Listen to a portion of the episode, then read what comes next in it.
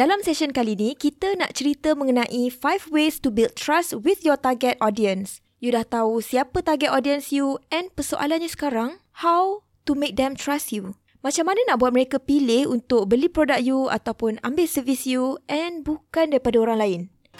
Inilah Passion to Action Podcast bersama Karat Miraki di mana anda boleh dengar action steps untuk brandkan servis anda sekaligus menaikkan bisnes anda. Jom kita dengar episod kali ini dengan host kita, Carrot Miraki. Hi guys, I'm Carrot and this show is all about helping you build not just a business but the life you love. Thanks for tuning in. I hope semua sihat-sihat je, okay? I selalu cerita pasal building a no, like and trust relationship dengan audience you. Untuk seseorang tu percaya dekat you, you kena build a relationship di mana mereka kenal you, suka you and after that, baru mereka akan incline untuk pilih produk you ataupun ambil servis you. Tapi macam mana?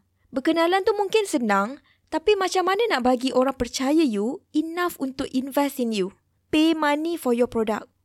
Dalam sesi kali ini, I akan share 5 cara untuk you build trust online.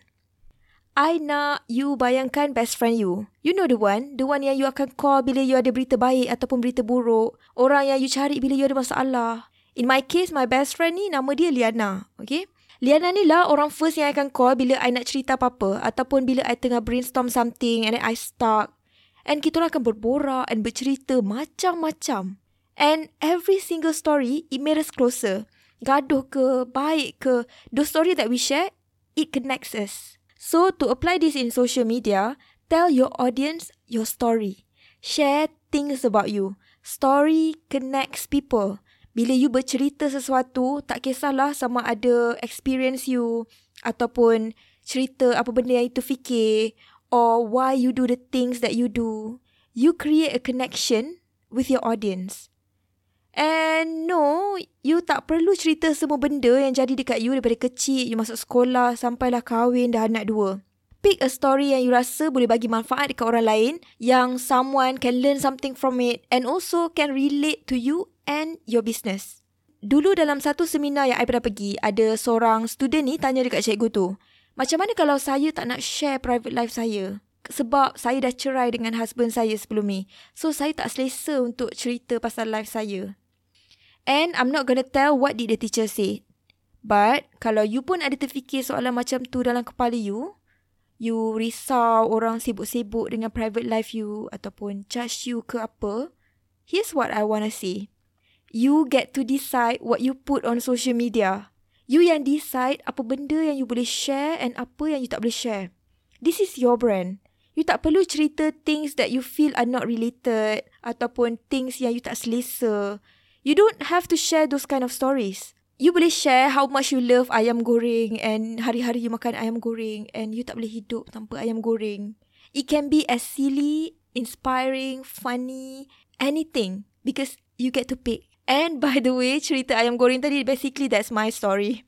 The point of this adalah untuk create a connection and to be more relatable.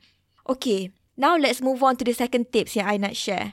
Show empathy. Empathy adalah benda yang paling jarang I nampak dekat social media. Empathy is one way to build connection with your target audience. Bila you tunjuk yang you faham apa benda yang dia go through, you tahu apa benda yang dia rasa, that's empathy. If you dah download target audience cheat sheet yang I bagi and you dah buat dah exercise tu, you dah tahu dah apa masalah mereka, apa yang buat mereka stuck and tak boleh selesaikan masalah mereka. You can use all that sebagai content you untuk you tunjuk empathy towards them. By the way, kalau you belum download cheat sheet tu, you have to, okay? You just Google and type carrotmeraki.com slash target audience. This cheat sheet akan tolong you kenal target audience you sebelum you start menjual. Okay? carrotmeraki.com slash target audience. Okay, now kita sambung.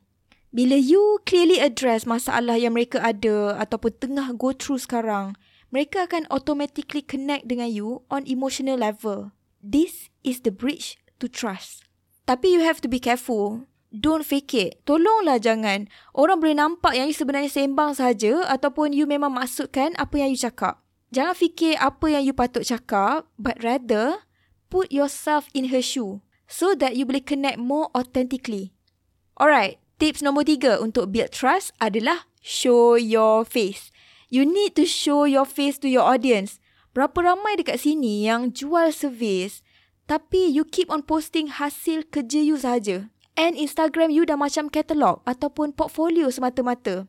Trust is all about building the connection. Maybe you rasa macam muka you tak penting, hasil kerja you je yang penting. But you need to create human connection kalau you nak elevate your service business. After all, kalau you provide service, usually you kena jumpa klien kan? Kan ke bagus kalau klien tu dah tahu siapa you sebelum jumpa you? Remember, people connect with people. So, show up sekali-sekala, tunjuk muka dekat IG story, dekat feed you untuk bagi orang kenal the person behind the brand.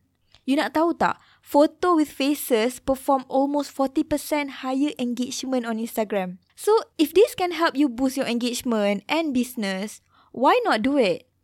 Okay, tips number four adalah give values. Share apa yang you tahu yang boleh benefit your audience. Semua orang ada something valuable yang they can share. Tak ada orang yang ada exact combination of thought, knowledge and experience as you. So you know you can share something to other people. You boleh educate on some topic. Bila you dapat educate audience you on something, you creating a relationship with them. And kalau mereka apply apa yang mereka belajar dari you and dapat result, you akan terus gain that trust. I bagi contoh. Let's say you nak belajar masak and you follow cooking influencer dekat Instagram and you asyik tengok video masak dia. And finally, you decide untuk try tiga resepi daripada influencer tu. Contohnya, popia carbonara, um, spaghetti aglio olio and nasi goreng kampung.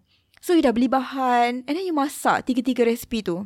And ada dua possibility yang akan jadi dekat sini. Possibility pertama adalah semua resepi menjadi. Sedap sangat tiga-tiga masakan tu. Apa yang you akan fikir masa tu? You akan fikir, oh resepi dia ni menjadi. Bagus, semua sedap. You automatically akan rasa nak try resepi-resepi dia yang lain. What if masakan tu tak menjadi? Which is possibility kedua. Semua yang you masak tu tak sedap. Apa yang you akan fikir? You mesti fikir dia ni main bagi je resepi. Tak sedap pun. Dalam video je nampak sedap. And you terus tak percaya dah dekat influencer tu untuk try her other recipe. Apa point I dekat sini? Bila you boleh ajar and provide value and people get result from them, tak kisahlah kecil mana pun result tu, mereka akan straight away trust you. Okay? Clear? Alright. Lastly, tips number five untuk build trust with your target audience is by interacting with them. Siapa dekat sini lurker? You buka Instagram, you scroll, scroll, scroll tak sudah. Atau you like, like, like semua gambar. Tadi, I share pasal best friend I, Liana, and how we trusted each other to share our stories kita lagi percaya seseorang tu bila kita rasa dia faham kita. Dia tahu kita macam mana. Dia tahu intention kita. Betul tak? Kita lagi seronok bercerita kalau dia layan kita, dia dengar cerita kita, kan? Sama lah dekat social media. You tak perlu berborak sampai sejam dengan mereka. But you need to reply all your comments and DM on Instagram. You have to be aware yang orang yang komen tu, yang DM tu, they are spending their time to connect with you. So you have to acknowledge that and appreciate that by interacting back with them.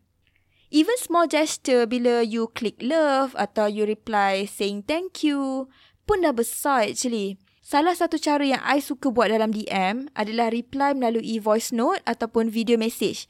If I ada masa. I always try to do that. And bila I buat macam tu, I selalu dapat macam great response.